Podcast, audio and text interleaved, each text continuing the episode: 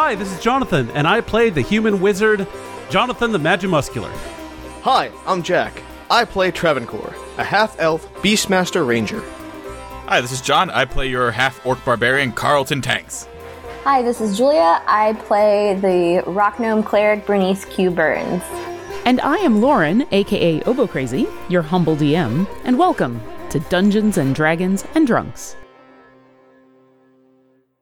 Ladies and gentlemen, welcome to Dungeons and Dragons and Drunks. I am conspicuously not your dungeon master, Obo Crazy. Uh, she was not able to make it for a recording session tonight, but we decided to do something a little different. We have had Ask the DM and Drinks with the DM, and now it is time for Drinks with the Players. What? So I Yeah, will do. Let's I go with party off- with players. Party, party with players. I love it. I love Yeah. it. All Party right, with the so, players. Keep the alliteration uh, going. I, I am drinking a uh, a, co- a concoction of mine. It is Coke, a little bit of cognac, actually the last bit of my cognac, and some fresh uh, whipped cream vodka. I am calling this uh, uh, the Cuban misappropriation of funds, or the the ill-advised call to Taiwan. Wow. Hiyo. Uh, Carlton, uh, what are you drinking tonight? well, it is December, and as my beer says, tis the season. Uh, so I'm drinking the Shiner Holiday Cheer, which is I've lived in Texas for three years now, and this is the first time I've been dr- I've drank cheer. And everybody's like, "Oh, you got to drink Shiner Cheer." It's interesting. It tastes. It's uh, made with peaches and pecans, so it's uh, a little fruity and a little nutty. Okay, like peaches doesn't really. I mean, this isn't really the holiday, but that's fine. I'll save you one for when you come uh, down in Okay. July, Jules. Okay, yeah. And uh and speaking of uh of people and their drinks, Bernie, what are you drinking tonight? I am drinking uh Foothill. So I just want to say I don't drink dark beer, so this is like a, a really big step for me. But I'm drinking Foothills Brewery. This uh, Foothills Brewery that's based out of Winston Salem, and I'm having their People's Porter. But it's not just any People's Porter; it's their People's Moravian Porter because we got Moravians in North Carolina, and you guys had to like check out this like super cool bottle. It's bigger than your head. It's Nice. I'm not drinking. I started this earlier. Like I started this yesterday, so I've got like half a bottle left. But it's so cute. I guess you'd appreciate it more if you were like a kid that grew up with like Moravian things being like your holiday. Sure. That's like what we do. Like Moravian things are like like if you're a kid in North Carolina and you are in like the western portion of the state, there's probably something Moravian about your Christmas. Or if you're a kid in North Carolina and you grew up in a Methodist church, there's probably some Moravian Moravian about your Christmas. So you have like the Moravian buns and you have like the Moravian cookies, which are amazing. And then you also have like little things like all the spices that go into the cookies magically get put into a beer and it's really damn good. Well, going from delicious church things to kind of stale but still holy church things, Travancore, what are you drinking tonight? Why are you calling him stale? No, I'm calling the the communion wafer stale. Oh, I'm sorry. I love I'm I love sorry my Catholic we- church, but the snacks suck. I'm sorry that we get melt in your mouth cookies and you get Christ checks. So, fun fact: some of the Eastern Catholic churches actually use uh, leavened bread as opposed to unleavened bread, so they're not actually wafers; it's more of a thickness. The Ukrainians do. The Malankara Catholics, however, do not. So it's uh, the body of Christ tastes specific, suspiciously like a wafer. On that on that note, hello enablers. Uh, the Viceroy's choice this evening is water, which I know is a bit uninspired, Oh. but Boo this you know, man. it's a different kind of week, so I figured a different kind of drink. It actually is Crystal Geyser Natural Alpine Spring Water by CG Roxane. yes, that is a fine, fine, Fine. vintage. You can There. get that at your local Costco. A- As much as we're razzing, I do understand the not drinking for reasons. I have had many reasons to not drink recently, and that's that. But like I said, this is sort of a, a special thing. We're not going to do a full episode, and Obo Crazy is still going to edit this, so thanks, Obo Crazy. For, Yeah, thanks, for Lauren. We love this you. For us. You love Does she you. know we just made more work for her? All right, guys, on the count of three, let's all talk over each other for Lauren. Okay, all right, all right. Ready? Ready? One, two, three. Oh my god! Well, the thing- is Iron Banner. we were all like, "Oh my God, look at the giant one I Age And then I killed one. I was like, oh god, yes. ideas. We kept doing My Fighter, and we had and- then we texted each other. All right, that was that was, Excellent. That All was right, incredible. great. Best of luck, Lauren. So, but I figured one thing that we could do while we were all here, uh, we could maybe if if you've got anyone uh, you're talking to on texts or other messages, if they've got questions for us, real quick. But honestly, uh, I kind of wanted to get some some discussion going, just some quick stuff about everyone here's D and D journey. Like we've all come from a bunch of different places. Uh, when we first started, over a well, shit, two years ago. yeah, I'm doing not. Two years Two ago. years ago. like that, Year yeah. We're in our Good. second year, so That's like right. a So- year and a half. We we're all I don't care what your experience was before this. At this point, everyone here is an experienced player, but we came from different places. So um and it's been a while since we sort of talked about this. I, I think one thing to do is just kind of like talk about our characters a little bit more mechanically for those who might be curious. Uh, I know people know our races and they generally have an idea of of what we are now, but maybe where we came from. So let's start off with uh with Travancore since he was last to say his drink. We'll give him the first shot at at at talking about the the creation of Travancore and and maybe some of the interesting experiences in the obta- the obtaining of some of his abilities. Okay, uh, it sounds like a pretty broad mandate. Uh, so Travancore started off as sort of a cookie cutter um, archer character um, for this uh, live D and D game we had planned for uh, for Glib as a side event to Glib Shark. Um, so we did a charity auction. Uh, I was thinking it was two years ago. Uh, where the players were different, and one person actually won a chance to play with us. It was me, Jonathan, our friend, dear friend Izzy, and uh, the fourth gentleman who doesn't. I a want to say it was maggot something. Yeah, yeah. I, I I think David is his name, actual name. Right. That sounds about right. I apologize. I mean, I've met him multiple times at this point, and I'm sure he's going to give me shit the next time I see him at uh, at RTX.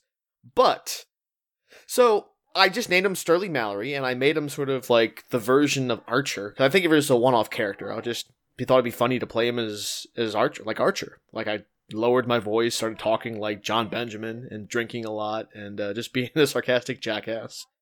And uh, once I realized this was going to be an evolving character, like I, I renewed, I used the same character for our game, the one that we all play together. But once we decided to make it an ongoing thing, I thought, eh, it's kind of a one note thing. So I decided to start integrating more of my culture. Uh, so my family uh, is from Kerala, which is a, a state in India.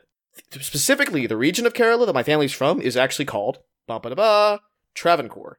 That was a kingdom in uh, central and southern Kerala. The other part was called Malabar, so that's like more the northern part of Kerala. So if you ever heard of uh, oh Calic, uh, Calicut or uh, I forget what. Calcutta? No, no, no, no. Calicut. It's a different uh, place. There's a calico. There's some sort of material that comes from there. I Yeah, think. calico is a. It's not just a material. It's um. It's a It's a pattern. yeah, It's yeah. also a cat. the pattern comes from there. So the actual Malayalam name is uh Kodankodi or something like that. I'm sure I'm butchering it because we didn't speak that much Malayalam growing up, but I thought it'd be a cool way to sort of bring elements of my culture my people into the game. So Travancore is foreign. He's from the kingdom of Prakanam. Prakanam is actually the name of the town that my dad is from in Kerala. Oh, So- cool. Yeah, yeah. So I I work in Indian things and notions and sort of make it part of his his differentness. And other parts of it aren't quite Indian at all. Like Glenmar is not a place in India. It's a combination of Glenside and Bryn Mawr, which are suburbs of Philadelphia. Mm-hmm. So, So, what drew you to the Ranger? What what spoke to you about that particular class? I mean, like everyone. I, I say something very unpopular, but I feel like uh, for a lot of people in my generation and young and a little younger, the Lord of the Rings movies had just as much impact as the Star Wars movies had to the previous generation. Debatable. No, I think that's Lightning. right. Like I Yeah, no, would one hundred percent argue that. Yeah. So on that note, Legolas, I think, seemed like this really cool elfin character. I knew I wanted to go like not human. I wanted to do something a little bit off the beaten path. I didn't want to go full elf because you never, you don't go full elf. Once you go elf, you're on the shelf. Is that what you're trying to say? I was okay, so you guys help me with this because we were thinking. I, I I was going through this with uh with a friend of mine, and we were like, once you go drow, you never go, and then we couldn't think of anything. Ow. yeah. I don't. No, I, I I don't think there's a good ride there. I I don't was- know that there is like Yeah, no. yeah. So anyway, like everything else came together. I had like these, and I was really bad in the beginning about understanding all the nuances to D and D. It was only a couple of months in that I actually bothered to read all the stuff Lauren sent me, all the research documents, so I understood the mechanics of the character. And if you listen to earlier shows, I'm pretty much constantly asking. At one point, Lauren threatened to ban me from the game if I didn't actually do my character sheet. Oh so oh my god, I yes, remember that. That I like- totally remember that, that was like two and I was feeling so too. good about myself because of that. Yeah. And now I've gotten better about it. I actually have a pretty good idea how much money I have. I know what's in my inventory. I'm I've gotten to be a better player through I guess having my hand slapped enough times. And it's it's so much fun to do this, to pour myself into this character. Like I see it not just as a game, but as a form of storytelling. So I approach it kind of as a storyteller. I want there are things that I, I have about my character's backstory. We're seeing some of it with Carlton now in his the current storyline. And, you know, at some point I'm hoping to visit that at some point, and it'll be interesting to see how how the other characters in the party react to it. Yes, What you guys find out that'll be about. really interesting to see how we react to the thing we're not supposed to know. I what do I here's the thing. You guys always talk about your backstories coded like I don't fucking know. I'm really excited to react to all this shit because there is an advantage to not always paying attention. well, this was uh so so that particular reveal was in one of the uh one of the recap episodes or or the recap episode.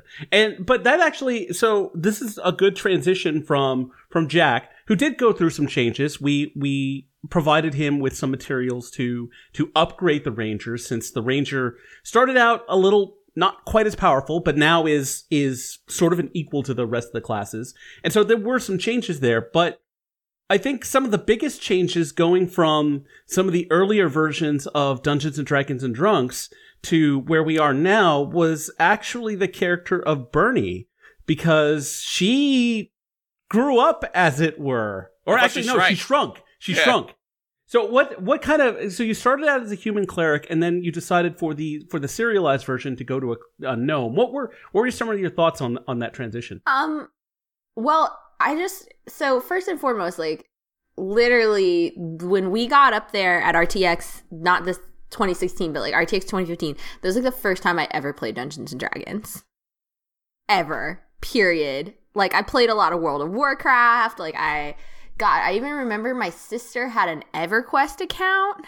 Oh, Jesus Christ. Wow. Yeah, yeah. She had EverQuest, and I would sit there, and I don't know why. Like she had the account because it cost money, and my mom was like, "You can pay for it," and I was like, "Well, with like what fucking credit card? I'm in high school, and like her boyfriend had like bought her like the EverQuest gift. I don't fucking know, but." So that was like a lot of my like role playing experience was like online MMORPGs and stuff like that. But uh so I just, you guys were like, well, who wants to be what in this email, which I was the last to see and the last to reply to. Everybody had taken everything but the cleric. And I just like, if you know me, I'm not like, despite just talking about growing up as a Methodist, I, I mean, like, there's a lot of like religion in my life, but it's not the way a lot of people like normally think about religion because I do a lot of anthropology and I've got a pet Canadian that's Jewish and like so I was just sitting there, I was like, fuck, what am I gonna do like with this cleric? That's a human. God, that's so boring. Like and I was gonna make her dragonborn because that just sounded cool. Like literally, I was like, "Well, that sounds dragon, whatever, dragon something." It was dragons, and I was like, "I like dragons." And then I realized I'd be a lizard, and I guess that's a little racist towards like the lizard people that live underneath the Earth's crust. But I just didn't want to be lizard people, and I like already told Lauren I was gonna be lizard people. oh, I remember that. No, I remember because we were like, "Oh, cool, we're gonna have a dragonborn cleric," and yeah. so And then I tweeted out that I was going to be a Dragonborn and I needed a name. and somebody suggested, somebody tweeted at me and they were like, Bernie Burns. And I was like, ha ha ha, because of like burning. And I all took me like three days to realize it was definitely a reference to Bernie. to Michael Burns, Michael yes, Bernie Burns. Yes. Um, so I decided her name would be Bernice Q Burns because Q is a good, it's a great good middle initial there. Great middle initial. And then I was reading through the manual Yeah, because like dragonborns, you don't normally associate with clerics. Like, uh, I am. Neither I do am you associate very- gnomes, apparently. Yeah, I'm a very mechanical player. Like, I've always, I've always said that my RPG has a lowercase r because I'm all about like, oh, what stat bonuses am I going to get? What, what other things am I going to get? And I think for for you to come in and and suggest that maybe you want to be a dragonborn cleric that's that's fresh that's something that not a lot of people do and and still as a as when you transition from dragonborn to human to to gnome that's still not a common choice and i think it's really cool uh, i actually had uh, one of our friends, uh, Izzy, who we've mentioned before, mentioned that she thought it was really neat that we got to explore the gnomish part of Waterdeep thanks to your character. So that's really awesome. Yay! No, I just like so I'm like reading through the I true fact the PDF copy of the like entire D&D like manual. I maybe printed out the whole thing. Um I don't have a bucket of D and D books literally sitting five feet away from me with six different books in there. No, no, not at I all. I like literally used up so much ink on our printer. but I was like looking through all the races and I was like if I was picking a race that like just like literally like leapt out at me, I was like gnomes. They're the best. They're the fucking best. I like really like really loved how much they're just like it is something that I feel like maybe like I have felt in my life, which is like I sound like a small child and I like I've had like I apparently don't look my age, which I guess if you're a girl is great, but also like in the working world, like you get like totally underestimated. And I really love this like wonderful attitude of like they're always fucking with you. Yeah. Always. Always fucking with you. They always they know they're tiny and they know you think they know that even though you know better, you're still going to treat them that way. And they always had they're always laughing at you. Like and that's I just decided like I wanted to play her like that. I wanted to have like two things. Number 1, she is absolutely 100% certain of her belief. It's not faith to her, it's it's fact. Like she's she has no she doesn't she she knows she's a hundred she god exists and she's not a hundred percent sure she cares what form god exists in and then she just she's like utterly confident in her faith and she's fucking with you. All the time she's fucking with you. She's she's obnoxious she knows you think she's obnoxious and she revels in it. I was like that's it. She's she's comfortable enough in her faith that she doesn't need to be like showy about it. She's just like yeah that's cool. We're fine. And the other thing is is she's like she's fucking with you. Every single thing she says is fucking with you. So if she's actually serious about something you better watch the fuck out because you've pissed her off. And i was like yeah this this feels right. And so that's that's bernice. I think that's why she's my little buddy. Yeah, Mhm. Yeah. rife with social commentary. She doesn't take your shit I and that's that's a really good attitude to have because again, I think as as a veteran player, there there are attitudes I have like I'm like, oh well, we can't win this fight, so we might as well not uh not even try. And I think one moment that really stood out that that I got a bunch of feedback on was the moment that Bernie decided to stand up to the Amkarthras and say, "No, I am helping this person. You back the fuck off."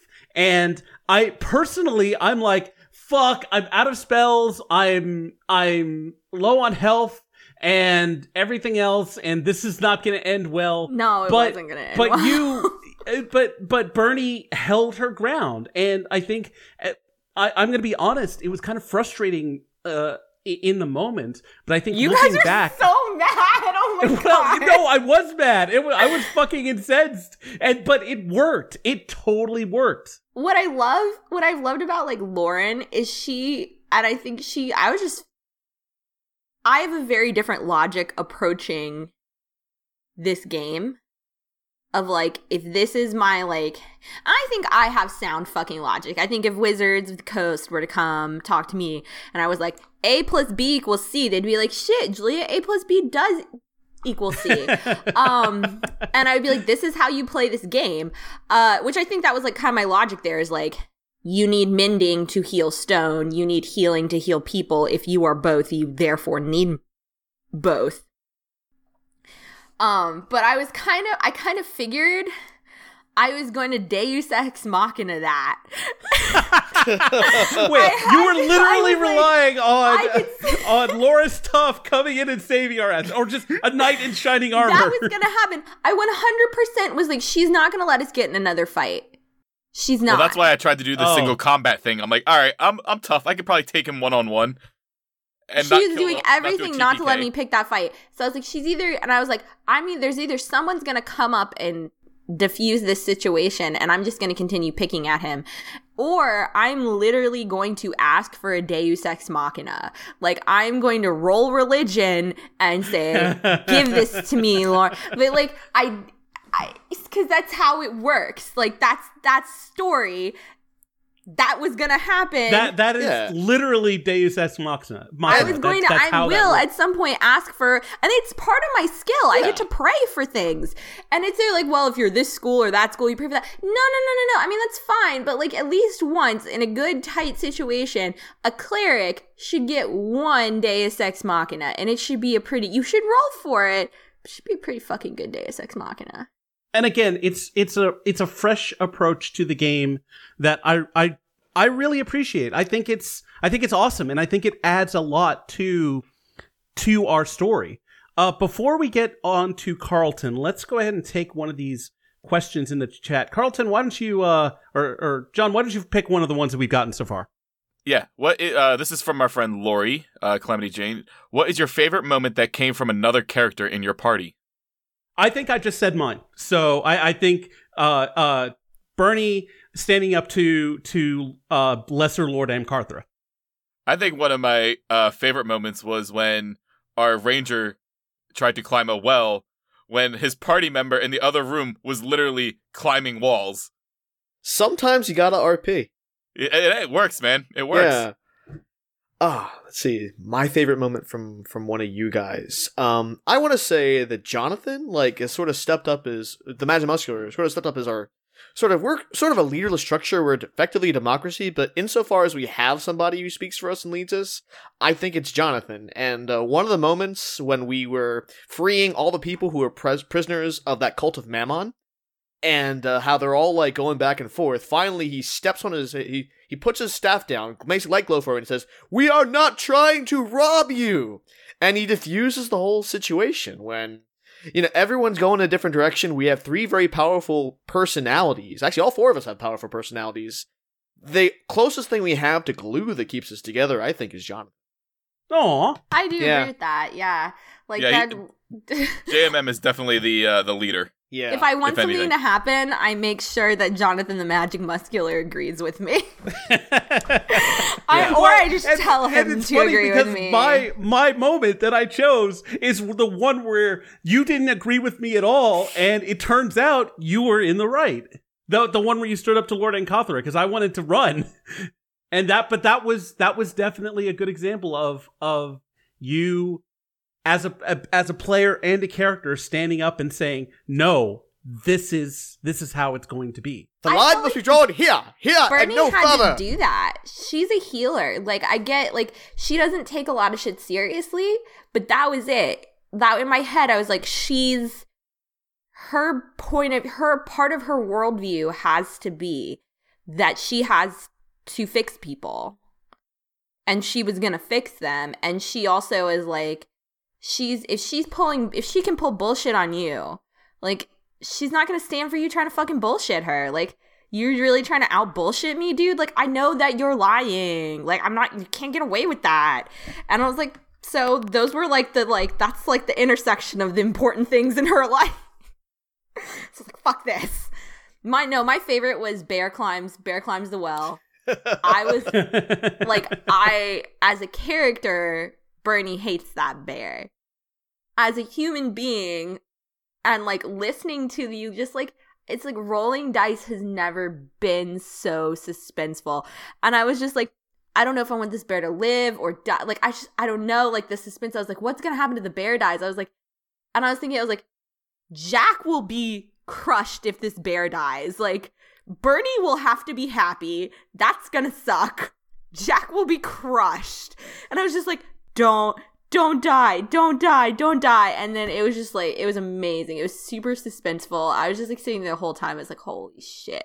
But yeah, don't do that again, man. That's not what you're made for. And truthfully, like, neither are bears. Like, bears don't climb. I mean, I know they climb things, they climb trees and shit. It's not think- the same. Every everyone has their fire hot moment. That was Travancore's. Had touched And- the stove. Mm. And and speaking of of doing things of questionable logic and uh and forethought, we get to our barbarian, and I would say out of all of us, the person who has probably played the most D&D in the shortest amount of time, John Carlton Tank Sedlak. Y'all got y'all got any more than dice rolls? Uh, So for reference, uh, I started playing. My very first game was with Dungeons and Dragons and Drunks. Uh, the fir- uh, that first game we did at RTX. Um, and since then I've played locally. I've played uh, Adventures League, which is uh, organized play. I play with you guys, uh, and I also DM. And so we're recording this on a Monday. This past Friday, I DM'd a game. Saturday, I played for six hours in Adventures League. Sunday, I DM'd a game online, and then Sunday night, I DM'd a game in person.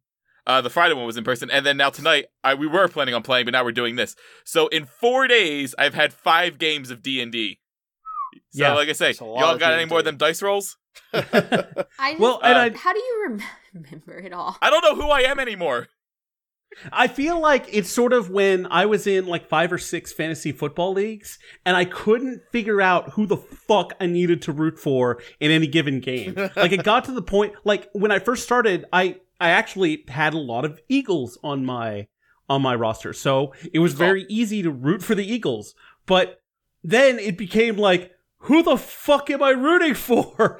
And and uh, I know I get that because in in our heyday we were playing like probably a couple of sessions a week uh, in rotating DMs. So we had a group of four, and all of us were running a campaign. So it was just a matter of who was ready next was what we played. So you've you've played a bunch. Has it strictly been five E, or have you done All other five stuff? E. So the very All first 5e. time we ever played was fifth edition uh, with you guys, and then I just stuck with fifth because I was like, I've heard things about fourth, but I never got around to it. And I'm like, you know what? Fifth edition is the current edition.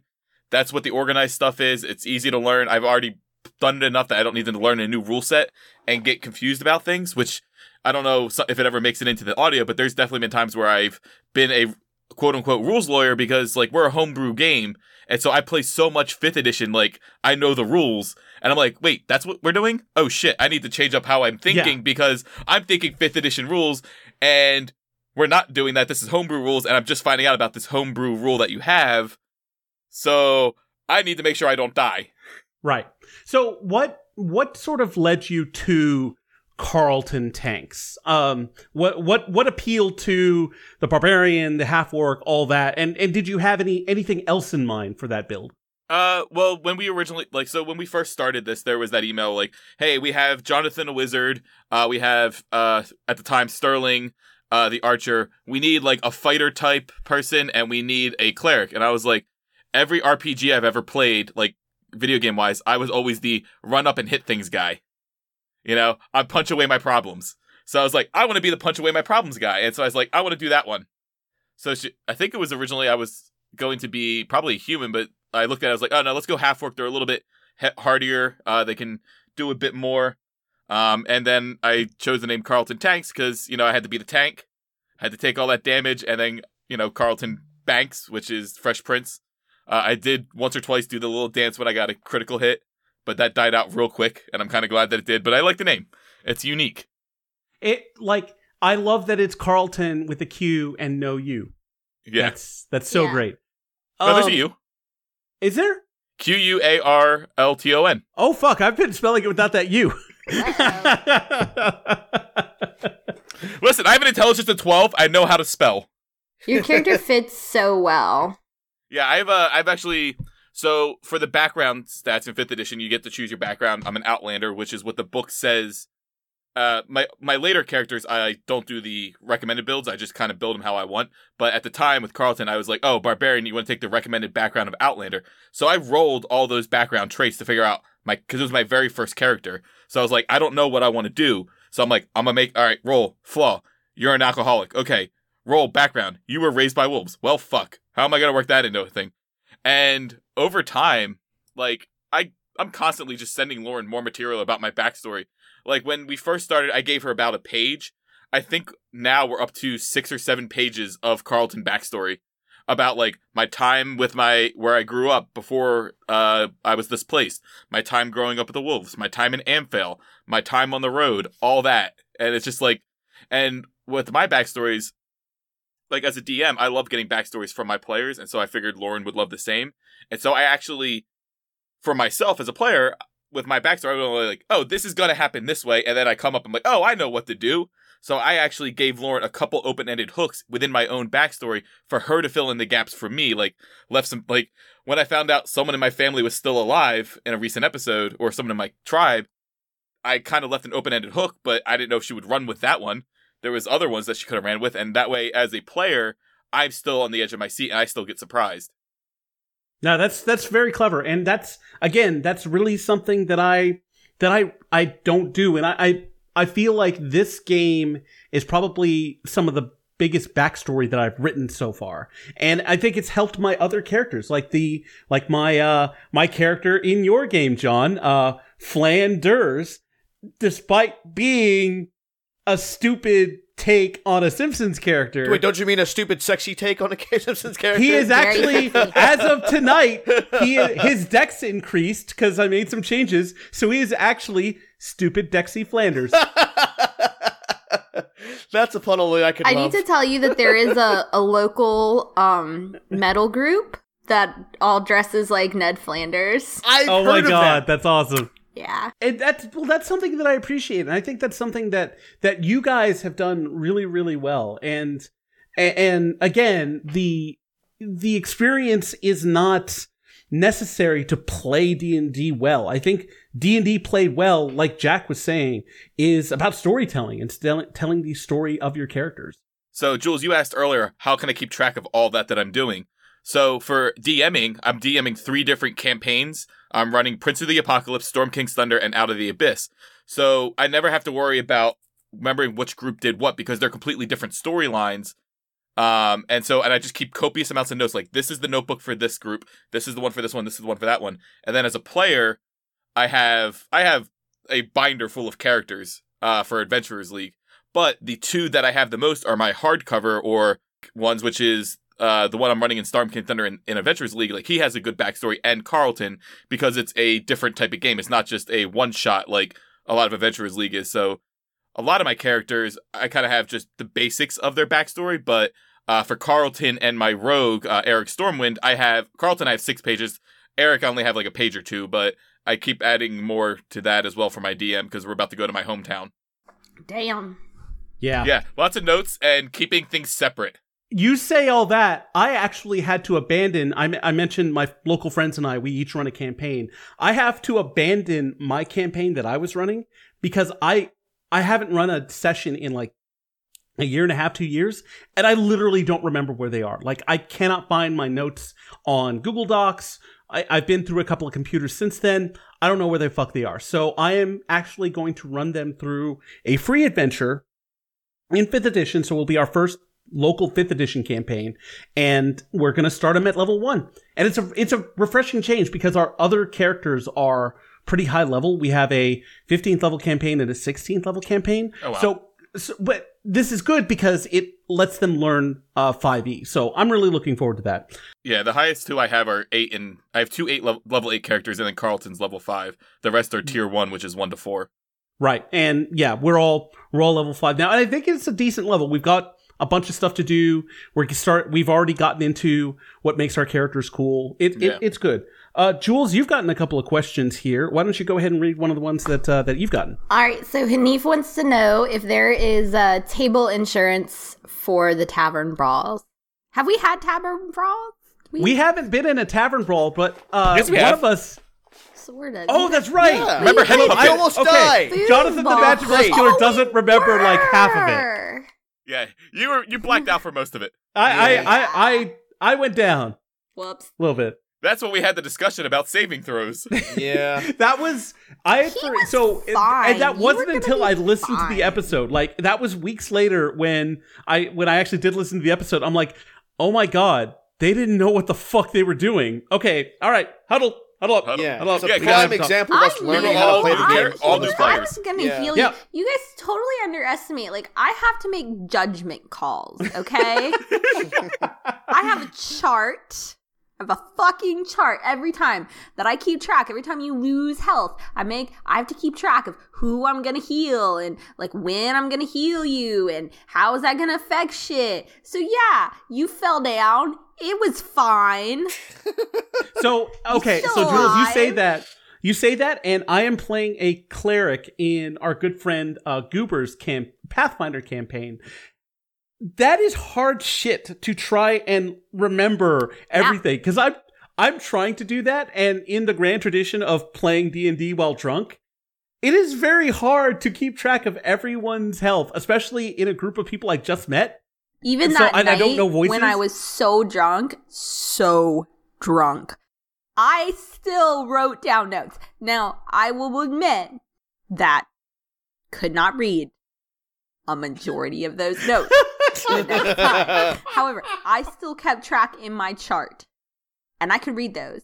So you get a chart and you make a bar, and one of the bars is everyone's name, and one of the bars is their their their actual top health, and then you just subtract, and then when you and then you add every time you heal them. It's like being an accountant for death. so I guess to address Hanif's question directly, is there table or insurance for the tavern brawls? Uh, you'd have to ask the, the, the tavern owners. I think we'll bring that up with Dorvine next time. I Um, don't know. Is it would it be table? Would it be would it be under like your your general insurance policy as a business owner? I think that falls under general liability. is that Yeah. a, is that a viable market? I feel like tavern brawls happen enough. It's where you that's just not a thing. Like you can't get insurance for your tavern that same way. It's sort of like earthquake insurance in in Southern California. No, I would think that it would be like you would get it because it would just be an assumed part. Now you would have to pay extra because of it, but you'd get it. Like, it's it's like like, an flo- additional. It's an add-on. like it's like your general homeowner's insurance won't cover it, but if you live in a floodplain, you buy flood insurance. So, um, moving on. there, there you go, Hanif. Sorry. Maybe, maybe you, maybe you t- bring that question up live uh, at RTX 2017, uh, if and when we do have a uh, Glib Shark slash Dungeons and Dragons and Drunks panel. Uh, real quick, I wanted to. Uh, there's a correction. We did get a question from uh, someone we've mentioned, our good friend Izzy, and she had asked. It's sort of as a counterpoint to Goober's favorite moment uh, question. That was uh, of the Lori's party. favorite moment. That was Lor- oh, that was Lori's favorite moment. Um, uh, Izzy's version was uh, what is the stupidest moment from another character's a party? And then I got a clarification. I should have worded my question: What is the stupidest moment from another character in your party, and why is it when Jonathan the Magic Muscular put Carlton to sleep?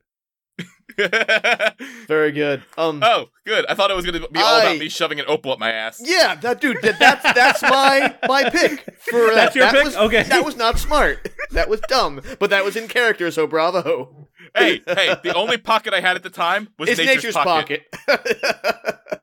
No, Jonathan was like, you were so fucking intent on using sleep for like months. It was the one thing you wanted to use. And I was just like sitting here, I'm like, I don't play a lot of D&D, so I'm not going to say anything, but I am convinced this is not how you think it works. And then finally you use it, and I'm like, yep, I was right. Because you Carlton takes a nap. explained, you like lit, went through the spell, and I was like sitting here, and I'm like, oh, this isn't gonna work. this is gonna be bad, bad, bad, bad, bad, bad, bad. So- and then it was, and I was There's like, also the well, There's also the time that uh, Jonathan the Magic Muscular burned off Carlton's eyebrows. oh yeah, there's that. to to be fair, to be fair, with the burning, uh, Jonathan the Magic Muscular is of third level and an evoker, so he can sculpt spells. So he sculpts his fireballs around his allies, and but unfortunately, he still blasts innocent uh, caravanners' wagons. but um, with Oh, sleep, also that, also like pew pew. Everyone's like throwing fireballs in a forest, and I'm just like, mm, it's listen, cool. all right, I, I caught hell from from certain members of our fandom for that one too. So, uh, but uh, so my my thinking was at that time. So the way sleep works is that it goes from from uh highest hit points to lowest, and then affects that those number of hit points, and then puts those people to sleep. Lowest so to highest. Lo- lowest to highest. So if a if a creature has too many hit points, it just doesn't get affected. I thought that the creatures we were fighting were more hurt than than they actually were, and so I had assumed that they would go to sleep before the spell got to Carlton.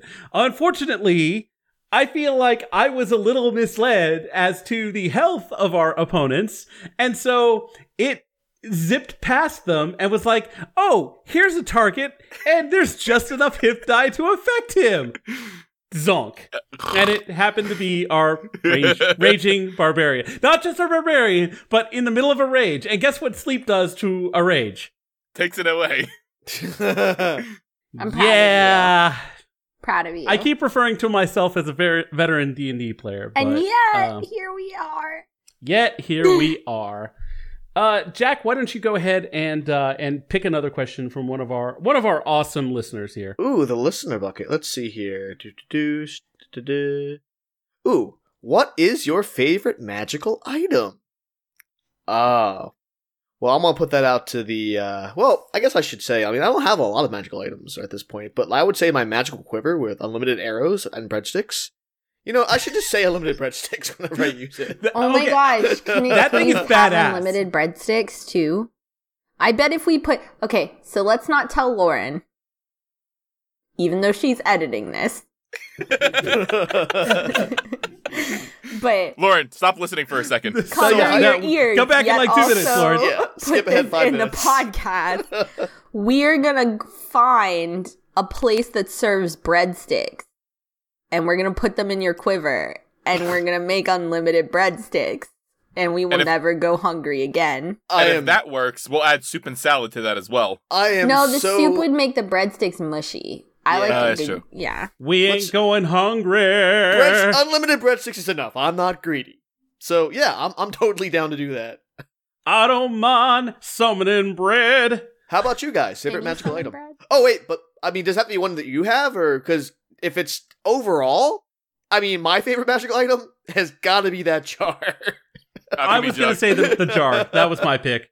in this game in this game my favorite magic item that i have is the alchemy jug uh out of any of my characters i really love my ring of water walking that i have on my pirate so basically like we were in my last session we had to fight 19 frost giants and we lived but we were on a pier and so as soon as they got to land i just ran out into the water and just started picking them off from the water where they couldn't get me. I was basically pirate jesus. It was great. But as a DM, I think the favorite, one of my favorite items I've given out to one of my players, uh, other than the alchemy jug, to one of my alcoholics, is I gave out an elemental gem, so that way, Hmm. uh, they they were playing Out of the Abyss, and when you start that campaign, you have to break out of prison. So for three or four sessions, they're traveling with a goddamn army.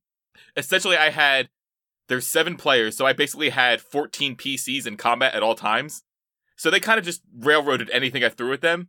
So I gave them an elemental gem and I threw that I threw a giant at them and just wiped out a bunch of NPCs so that way I could actually have a campaign. Um, but yeah, that was a lot of fun.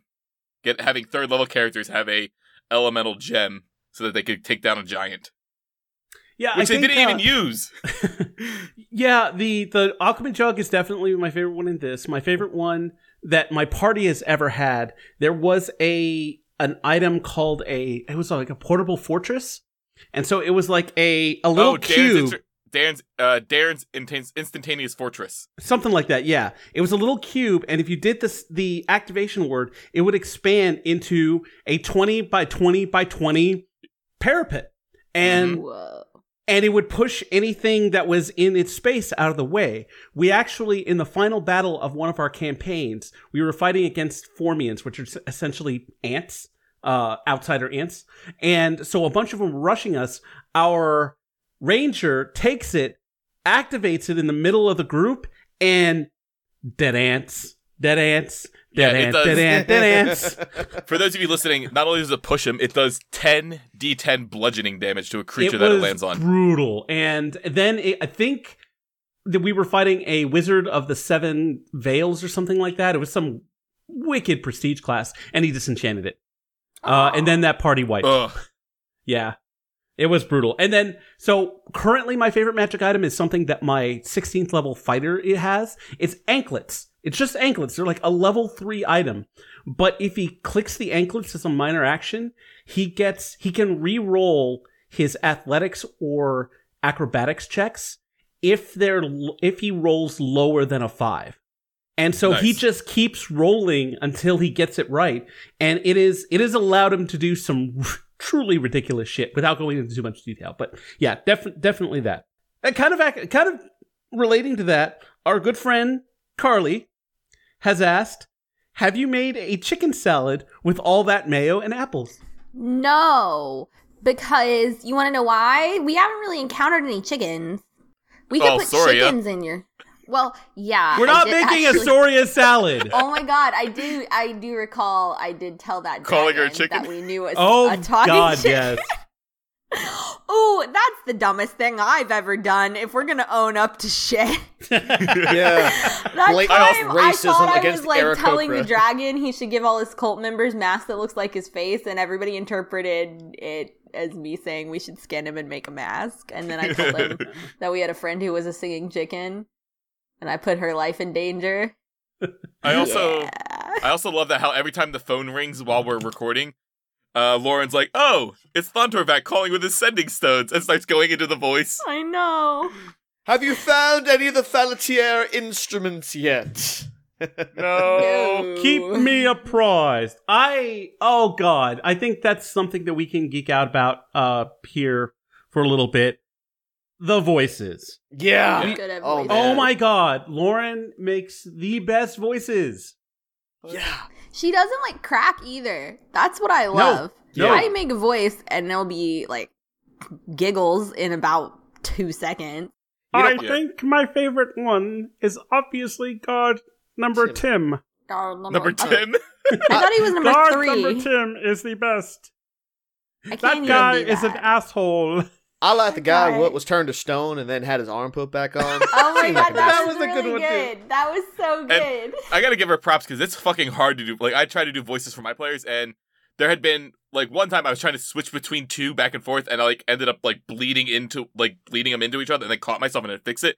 And then there was another time where it had been a few weeks since I played with my players, and I was trying to remember my goblin voice, and it took me like. I was like, nope, nope, no, is this it? Nope. And it took me like three or four like lines of dialogue before I finally got the voice right because I had forgotten what I used for goblins. That was like my favorite part of like when I got to go with our little like kobolds was like her hail damn it yeah. and I was like, and I was like hail damn it like I was just wanted to do that over and over again just to hear her go hail damn it it was just so good I was like yes this is the best Never Oh god, that was that I think personally that is one of the highlights of uh, of the entire series Yeah. is shit we peaked early well it we was peaked in high school.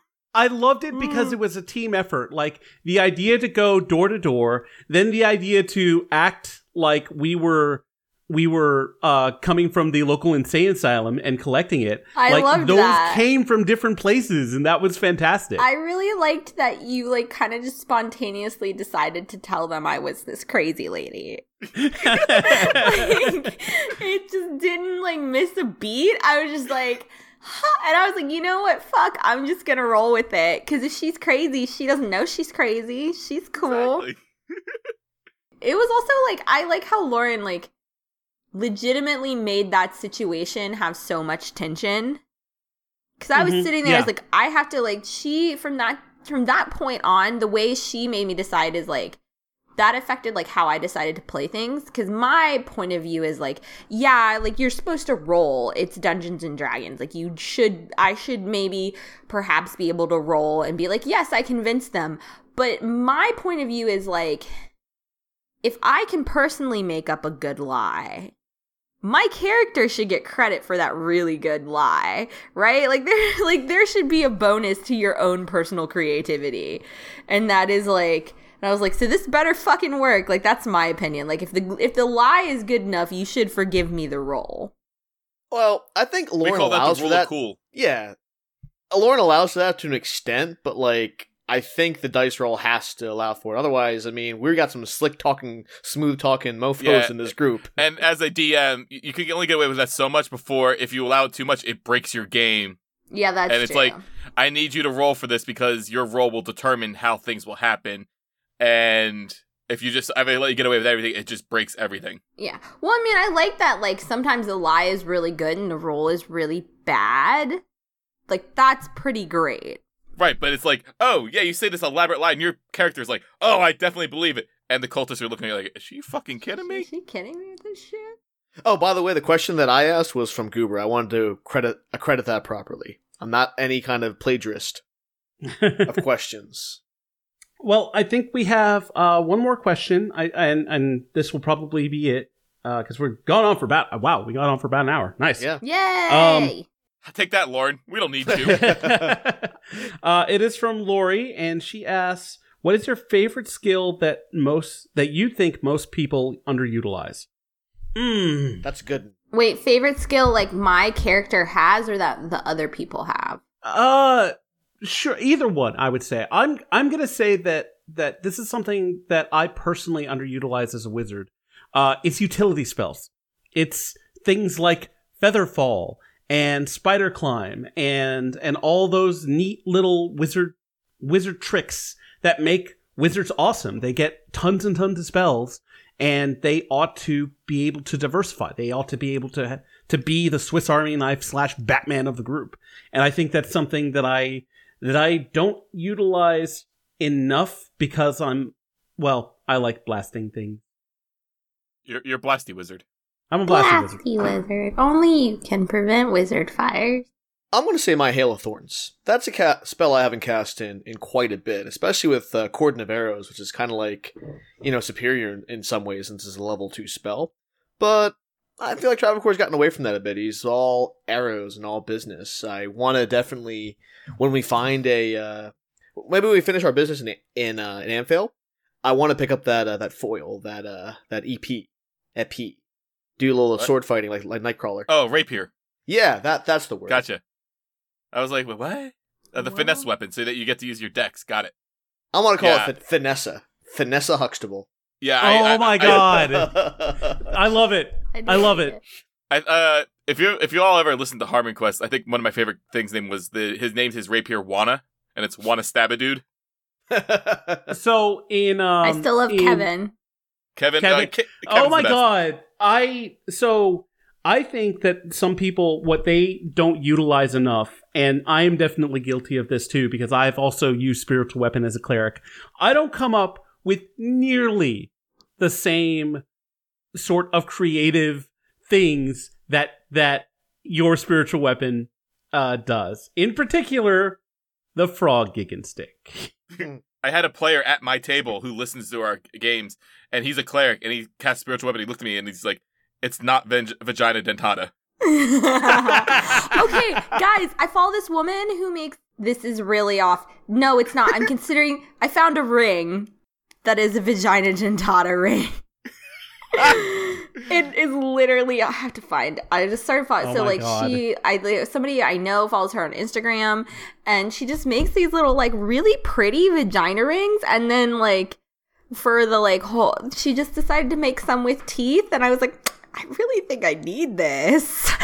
are you disturbed by my vaginal art No, they're so pretty. Uh. she makes necklaces that look like uteruses. Like, I don't know Okay, so don't know if moving Carl- on. I totally underutilized my healing spells. Been working on that. I'm trying to think what Carlton underutilizes. Like, I would say probably like charisma type things, but Carlton tries to do it, and he thinks he's good at it, but he's not. but he's not But that's the thing is, he's not smart enough to realize he's bad at it. Like everybody has a role. Carlton thinks that's part of his role. I do like that about Carlton. That's yeah. I can talk this guy down. Carlton, shut the fuck up. No, no, no, it's fine. Carlton, shut the fuck up. I think uh, I think one one thing we can do to kind of wrap this up is to start from the beginning with the first question that we got. Oh my! Re- Oh, see? my. See? Yep. We just looked at vagina dentatus Yep, rings. that's They have that, little that's teeth. what those are. They have little teeth. I'm totally gonna buy one. I can't wear it in public, but whatever. Lori asked, uh, "Did you pick one person to try and be the face of the group, and did that role shift to someone surprising?" And we talked about it earlier. We talked about how, um, and this is extremely flattering that you guys feel like Jonathan the Magic Muscular is in that role, and that's when I came up with Jonathan the Magic Muscular. That was not the intent. Uh, I knew that I wanted to play a spellcaster in this group because spellcasters tend to be the the hardest characters to play, especially in things that aren't fourth edition. And I and I think that's one of the reasons why I was very happy that Jack you took a ranger and Carlton at, at that time you didn't have a whole lot of experience. You took a barbarian. But Jules dove in gnome feet first and took a cleric and, and has played the shit out of it. But um it wasn't I, I honestly when I built Jonathan the Magic Muscular, he was kind of a stupid joke because he rolled really, really well on his stats and just happened to have a very big strength. Speaking of rolling well on your stats, I rolled really well on my stats, and I actually asked Lauren early on, like, hey, can I like make one of my stats worse?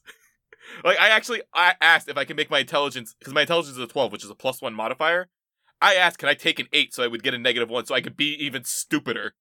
And she's like, no. She wouldn't let me be stupider. She's like, that's your character. I was like, okay, I know enough to read and write and be pompous enough to do what I want uh, and have a conversation and recall some things, but I'm just not a complete buffoon. But I still play him like that sometimes. I like that you play him as a like a buffoon. It's He's been like, like, a, he's a big, lovable teddy bear who gets angry. It's been like really like off putting to see you so like it like with your family so like calm, cool, collected, and like I know what's up, and you're just like, but do you like? Yeah. Like, so I- you were talking about like once you go drow, you go blank. I was trying and I couldn't think of one. Was after like because I had relations with Kara as when I was younger, and now she bats for the other team. I was trying to think of something like once you go orc, you no longer want the pork. I don't know I don't know. uh, exactly. um, it was a uh, so I didn't go with it. But now But- it's in here. I, I feel like like I, I love playing wizards. I've I've this is probably my fourth or fifth wizard I've played. And and he's probably my favorite. Just because like with other wizards, like I think we I've I've had ones that are definitely more mechanically powerful. But come on. I mean Jonathan the Magic Muscular. And and I I kind of have gotten away from the whole wrestling tropes like that. Initially, Jack, you remember from the first live game we did uh, with with Dave and Izzy, he was all about like that's how he cast spells was that he would like point and and stuff like that. You were like half Ultimate Warrior, half Power Ranger. Yeah. And that's definitely what I was going for. And I think, I, I think, uh, Lori was asking what people underutilize. I think I have to find a way to get back to that sort of big personality blowhard that I originally envisioned Jonathan the Magic Muscular to be. Uh, I know I've, I've tried to talk to, talk to hi as third person as much as I could because I feel that's, that's kind of a bro move. But I think we're gonna, we might see some more, uh, some more wrestling flexes in the future, especially at live games. nice. I also love how Carlton has every his a buddy for everybody. So it's bow buddy, bear buddy, buff buddy, little buddy, Bo little buddy.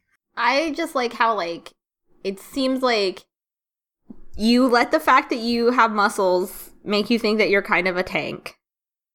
Oh, And no, like- that Yeah. ship, that ship has fucking sailed. Like, you do this all the time. And like, what are you doing? You don't have armor. You wear a robe. Uh, yes, mage armor. I, and that is actually yes, one thing but that only if you um, cast it. I, it's only if I cast it, and I, I did not realize that shield was a thing. So also, I Jonathan the Magic Muscular does not have a background. Good job. Yeah, Good job, so guy. we might have to. We might be. He might all of a sudden get some skills and stuff that he was maybe missing previously Yep. Yeah. because I'm smart. It's not like we've been playing with these characters for over a year. I mean, yeah, I should probably get around to that. dude, even I Travancore has a background. background, and I am like procrastinator 101. I know. I What's, love uh, Travancore's Travancore's background? background. I didn't know all those things. That was so cool. Mechanically, what's uh what's Travancore's background? Is it Outlander as well? Uh, no, he's a oh wait, background. I, I thought you were talking about class. He's noble. Noble. Okay. Oh yeah, Yeah. that makes when you said Outlander, I was like, wait, hold on. Yeah, so I mean that's one I'm thing an we out. don't. Carlton's an Outlander. I was gonna say that is one thing I do underutilize, and I did pull it up once or twice. But as an Outlander, I can find a small game and food to eat while we're like traveling in the forest. Yeah, That's And- pretty and it's cool. like I think I've only used it once out of the entire year we've been playing. Yeah, and I think you used it to provide a treat for Bucks when Yeah. you when you had him scouting for you that night. Yeah, he was my owl buddy.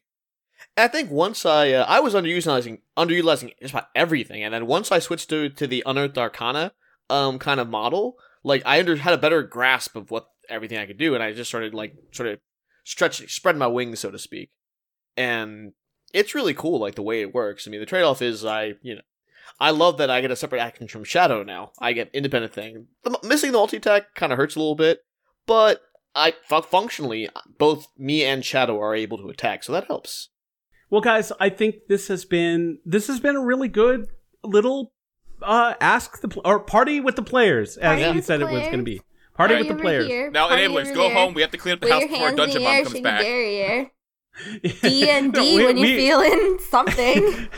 We have to get everything back in order before Yeah. Dungeon Mom gets back. Yeah, Yep. Dungeon Mom's gonna know we had a party. Go away, enablers. Go away. Oh. You guys know that when my mom was in high school, her parents went away and she threw a party at her house. And instead of cleaning all the beer cans up, she lived on the bank of a river and they just tossed them over the riverbank. And it's like super steep. And she thought that would work. And my grandma got home and my, my mom climbed down the riverbank and pick up every single beer can. That's what she gets for littering. Literally. Yeah. So don't Give toss your cans down the riverbank, y'all. That's a really West Virginia story. I'm sorry. Otherwise, Smokey the Bear and McGruff the Crime Dog are gonna gang gang up and beat you up. and my dead grandmother, who Yeah, was all- very unhappy. The uh, the unholy trifecta. Okay, so folk hero, I think for Jonathan the Match Muscular's background. I think I think by now. Yeah, because you'll get us free room and board. Folk hero would be is that like a real thing i missed all this shit i was just like bernie has this and i was like oh i could have had things that like helped Yep, me. folk hero. Yeah. You come from Oh, yeah. humble social rank, but you are destined for so much more. Already, the people from your whole village regard you as their champion, and destiny calls you against the tyrants and monsters that threaten common folk everywhere. oh shit i have your backstory before you had like a wand or a weapon to channel your magic something came to your town and you flexed your muscles and magic came out or he threw four touchdowns at one game at Polk Magic Academy. oh oh all of that Listen, he may have been a star at Portal Ball at the uh, Neverwinter Academy for for magic uh, arts. I'm So not that- saying I want us to do like after Carlton's thing wraps up, like season three, we go to uh Percanum and we have like half a sea adventure. You know, I kind of like now that like season two is kind of Carlton's story. I want to do a season where it's like a Travancore story, a Jonathan story, a Bernie story. Like I want us to just like go take the enablers on this ride with us as we explore our characters because I think that is amazing. i feel like bernie would not want that if we end up doing a sea voyage, we have to travel with a charming talking rat. No bones about it. Has to happen. That's a deal breaker. Fievel? No, man, Reepicheep. Oh, Uh, oh, you Reepicheep, yes, Reepicheep's a badass. All I could think about was Fievel going west. Yeah. I No, one of my that's favorite. plan, not Somewhere out there. there. Oh God! That's All as right, far as we I- can do without getting sued. Edit it that sounds together. like that. That's not a thing. that is uh, it is totally, totally like, what is it? What's the word? Uh, arbitrary. Arbitrary. I was thinking a words. Arbitrary. Apropos But guys- nothing. Thank you so much for for joining us. Uh, we will be back with more episodes next week, and until then, this is this is the Heralds of Greenest saying, what do we, We say? We don't have a catchphrase. Eat them up. Get the fuck out, enablers. Get the fuck out. get the get the fuck out. Go home. You're We love you, but go- you don't have to go home, but you can't stay here. Go home. Actually, you should go home, but don't drink and drive, children. It's Monday. The longest send off ever. Bye. Thanks for listening to Dungeons and Dragons and Drunks. Follow us on Twitter at Dungeon Drunks or www.libshark.com. And see you next encounter.